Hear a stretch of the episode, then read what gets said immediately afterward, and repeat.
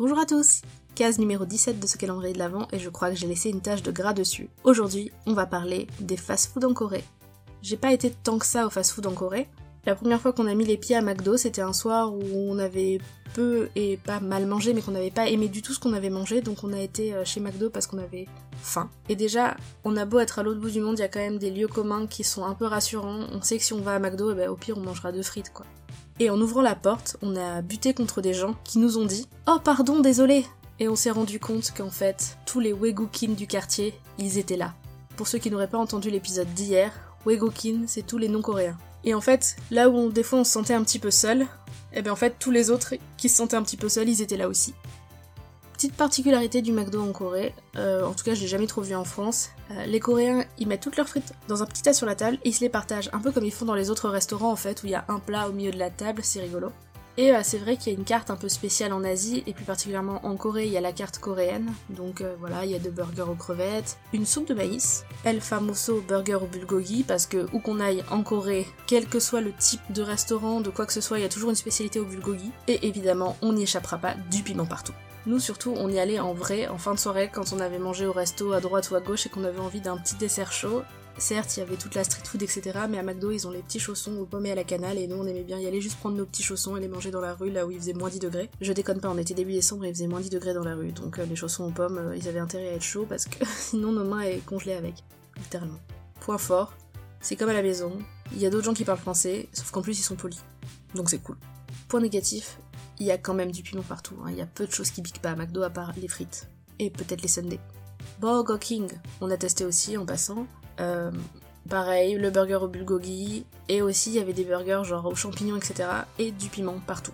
J'ai l'impression que les burgers étaient moins énormes qu'en France, mais c'était quand même un truc dont on ressortait euh, saturé de gras. Et honnêtement, moi, ça m'a rendu malade. Mais je pense que c'est quelque chose que je pourrais dire de tous les fast-food que j'ai testés en Corée. Ça m'a rendu malade.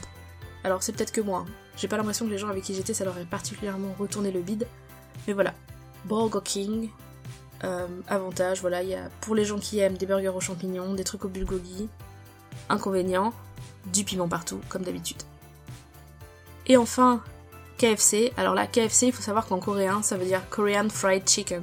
C'est-à-dire que pour eux, c'est une institution, surtout depuis la Coupe du Monde de 2002. Si on cherche dans un livre de recettes coréen le KFC, ce sera du Korean Fried Chicken, donc euh, du poulet frit avec euh, une marinade et tout particulière, et c'est vraiment super bon. Mais là, on va parler du Kentucky Fried Chicken, donc vraiment du restaurant que l'on connaît, la chaîne de fast-food. Donc, le Kentucky, euh, bah, pareil, on va trouver du bulgogi comme partout, tout pique.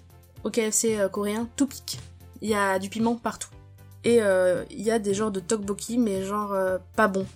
Enfin, pas pas bon, mais genre... euh, Il y a les tteokbokki qu'on mange dans la rue, c'est-à-dire c'est des sortes de petits gâteaux de riz euh, au poisson, qui sont noyés dans une sauce piquante. Et euh, au KFC c'est pareil, sauf qu'en plus ils sont noyés dans le sucre et une sauce piquante. Voilà, il y a du typique partout, comme le veut la tradition donc.